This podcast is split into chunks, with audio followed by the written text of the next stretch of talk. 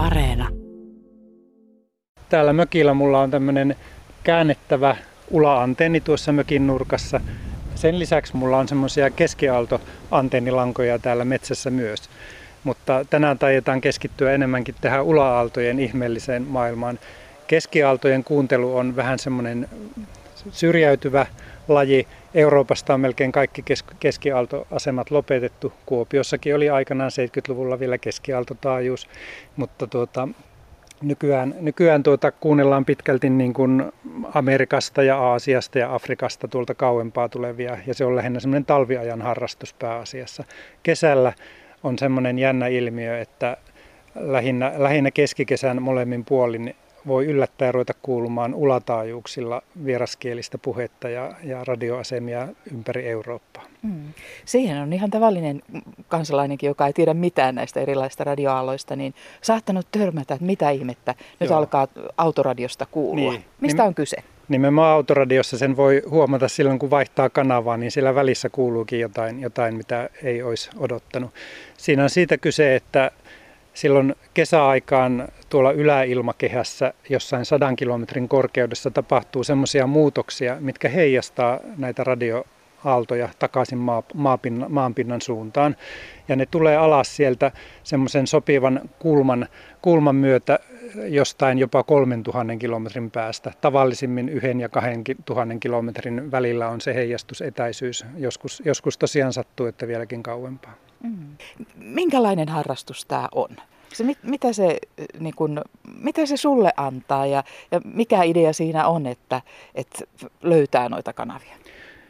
No siinä on muutamia eri puolia. Että silloin kun harrastuksen olen aloittanut, mä olin 14 vuotta ja tuota, silloin se kuuntelu painottui tämmöisiin niin kuin kansainvälisiin lyhytaaltoasemiin ja, ja niihin keskiaaltoasemiin, joita silloin oli Euroopassa paljon. He oli niin kuin suunnannut näitä lähetyksiä nimenomaan ulkomaalaisille ja, ja se, se oli sitten osittain sitä niin kuin ohjelmien, ohjelmien ja musiikin erilaisuutta, mitä siinä seurattiin. Nykyään se ei ole oikeastaan pointti, koska netin kautta voi kuunnella just ihan kaikkea, mitä haluaa niin kuin hyvällä äänenlaadulla. Et siinä on enemmänkin tämmöinen erikoisuuden tavoittelu, tämmöinen keräily, vähän semmoinen bongailuharrastus, että, että niin kuin se on tosi jännää kuulla jotain semmoista, mitä ei ole ennen kuullut, tai jopa semmoista, mitä ei ole koskaan Suomessa kuultu. Ja sitten tässä on vielä semmoinen tekninen puoli, että voi viritellä ja rakennella kaikenlaisia niiden radiovastaanottamia ja antennien kanssa ja, ja se on kanssa sinällään hauskaa. Muodostuuko siinä yhteyksiä muihin harrastajiin ympäri maailmaa? Kyllä joo. Meillä on Suomessa on semmoinen Suomen DX-liittojärjestö, joka, joka on tuota, toiminut monia kymmeniä vuosia ja siinä on tällä hetkellä semmoista aktiivista porukkaa muutama sata ja meillä jos ei olisi tämmöinen koronavuosi, niin nyt muutaman viikon päästä olisi sitten vuotuinen kesätapahtuma.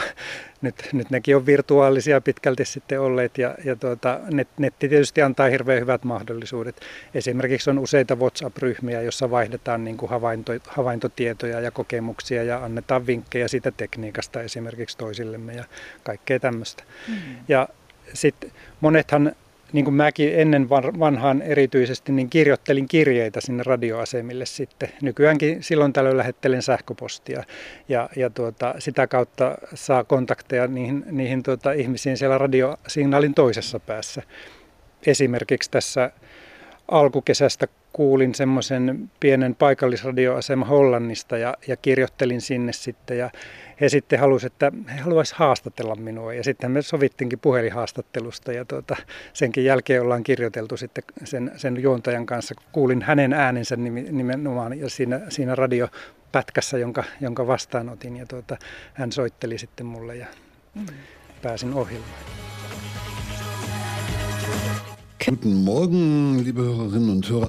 Ähm, das ist eine ganz besondere Geschichte. Eine seltsame Geschichte. Auch die Mail kam von Otso Jylon aus Salo in Finnland. Salo liegt so 125 Kilometer westlich von Helsinki, ungefähr auf halber Strecke nach Turku. Mulla on tässä kaksi erilaista radiovastaanotinta, mitä mä käytän molempia tällä tietokoneella. Toinen on tuommoisesta ihan tavallisesta pöytäradiosta yhdistämällä tietokoneeseen tehty järjestely. Ja toinen on sitten semmoinen, semmoinen uudenlainen softaradio, joka pystyy, pystyy käytännössä tallentamaan, kaappaamaan niin kuin ison osan tästä koko radio taajuusalueesta ja tallentamaan semmoisenaan, ja sitä pystyy kuuntelemaan yhä uudelleen ja uudelleen ikään kuin, niin kuin siinä, siinä tota, live-tilanteessa edelleenkin, eli, eli pystyy virittämään taajuudelta toiselle ja hyppimään edestakaisin ajassa, että mitä se sanokaa äsken, ja sitten taas pompataan taaksepäin.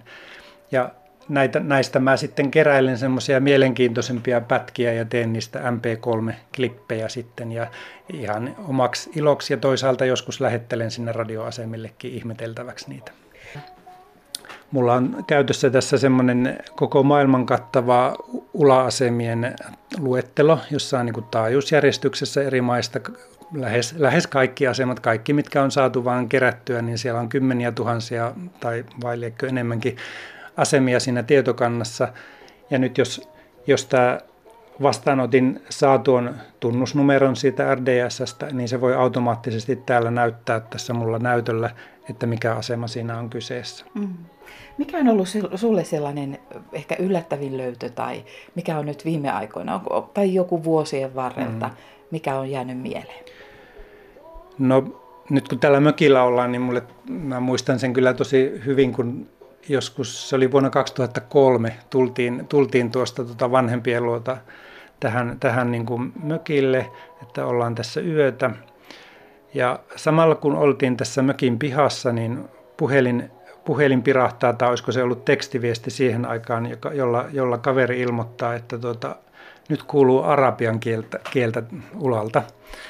Ja tuota, mä siinä tein, tein äkkinäisen päätöksen. Mulla ei ollut silloin täällä mitään antennia eikä, eikä kuuntelumahdollisuuksia, että mä jätin perheen tähän tuota mökin pihaan, että mun pitää käydä takaisin tuolla Virmaan päässä nyt sitten, että nyt on semmoinen radiokeli menossa ja tuota, sitten mä siinä autoradiossa vääntelin hirveästi tuota nuppia, että mitä täältä kuuluu. Ja juuri kun mä olin tulossa pihaan sinne tuota Virmaan päähän, niin tosiaan autoradiostakin rupesi arabiaa kuulumaan. Ja mä säntään sinne mun radiolle siellä se oli taajuus 90,8 MHz, niin tuota, siinä tuli tosi hyvin arabiaa ja mä sain sen onneksi, onneksi silloin tuota, mulla oli MD-tallentimet, niin mä sain ne siinä käyntiin ja, ja mulla on se pätkä tässäkin nyt muuten olemassa, että tuota, se oli Katarista tuolta Arabian niemimaalta noin 4500 kilometrin päästä ja se oli periaatteessa se oli pisin etäisyys ulataajuuksella, mitä Suomessa on kuultu, mutta ihan samalla hetkellä toinen kaveri vähän kauempana kuuli sen saman radioasema, että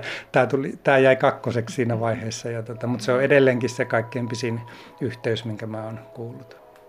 8 9 5 طوال ساعات البث مع مراعاة أن فتح الخط الدولي إلى قطر هو 974 وبإمكان المستمعين الكرام الاستماع إلى برامجنا على الموجات الصوتية المصاحبة لقناتي تلفزيون قطر والجزيرة kyllä. Siis voisi kuvitella, että tämä kyllä koukuttaa ja varsinkin silloin nuorena niin se on ollut jotakin niin ainutlaatuista ja erikoista ja, ja saada yhteys tuonne maailmalle tietysti tänä päivänä se ei ole ihan sitä samaa. Se on ihan totta, niin. että monihan ihmettelee, että minkä ihmeen takia sä kuuntelet tuolta radiosta, kun nämä samat kanavat kuuluu paljon paremmin tuolla niin kuin nettistriimeinä. Mutta no, tuleehan niitäkin kuunneltua sitten, että itse asiassa se on niin päin, että kun täältä löytää jonkun kivan aseman, jolla on mukavaa musiikkia tai muuta, muuta mukavaa, mukavaa sisältöä, niin sitten niitä saattaa kuunnella niitä nettiohjelmiakin ihan, ihan toisella lailla ja niin kuin löytää tosiaan semmoisia, mitä ei muuten löytäisi. Mutta tota, niin kuin ei tämä ole pelkästään sen sisällön takia, vaan tässä on sitä jännitystä ja arvaamattomuutta ja, ja, ja kaikenlaista. Et niin kuin, ei koskaan tiedä, että mistä päin kuuluu ja milloin kuuluu. Et monesti käy sillä, että kun kuvittelee, että no nyt tällä viikolla pitäisi olla niin kuin tilastojen mukaan erittäin hyvät radiokelit, niin ei olekaan. Ja sitten taas toisella kertaa on, kun ei olisi arvannut, että se menee, menee tosi. Näitä sanotaankin niin kuin englannin kielellä, että tämä on niin kuin sporadic, tämä, tämä niin kuin keli, radiokelityyppi, eli semmoinen ennalta arvaamattomasti esiintyvä ja sitten tämä, tämä nimenomaan tämä kelimuoto, niin tätä, tätä sanotaan ES-keliksi, että se E tarkoittaa sitä ilmakehän kerrosta, joka on noin 100 kilometrin korkeudessa, jonne muodostuu tämmöinen sähköinen varaus. Siihen vaikuttanee auringon, auringon tuota, sen hetkinen tila ja sitten yläilmakehän ilmavirtaukset yhdessä ja voi olla muitakin tekijöitä. Ja sinne sitten tosiaan muodostuu semmoisia vähän niin kuin peilipintoja niistä ionisoituneista hiukkasista, mitä siellä on. Ja sopivalla, sopivalla kohdalla, kun semmoinen on, niin se heijastaa tosiaan sitten niin kuin radiotaajuuksia alaspäin.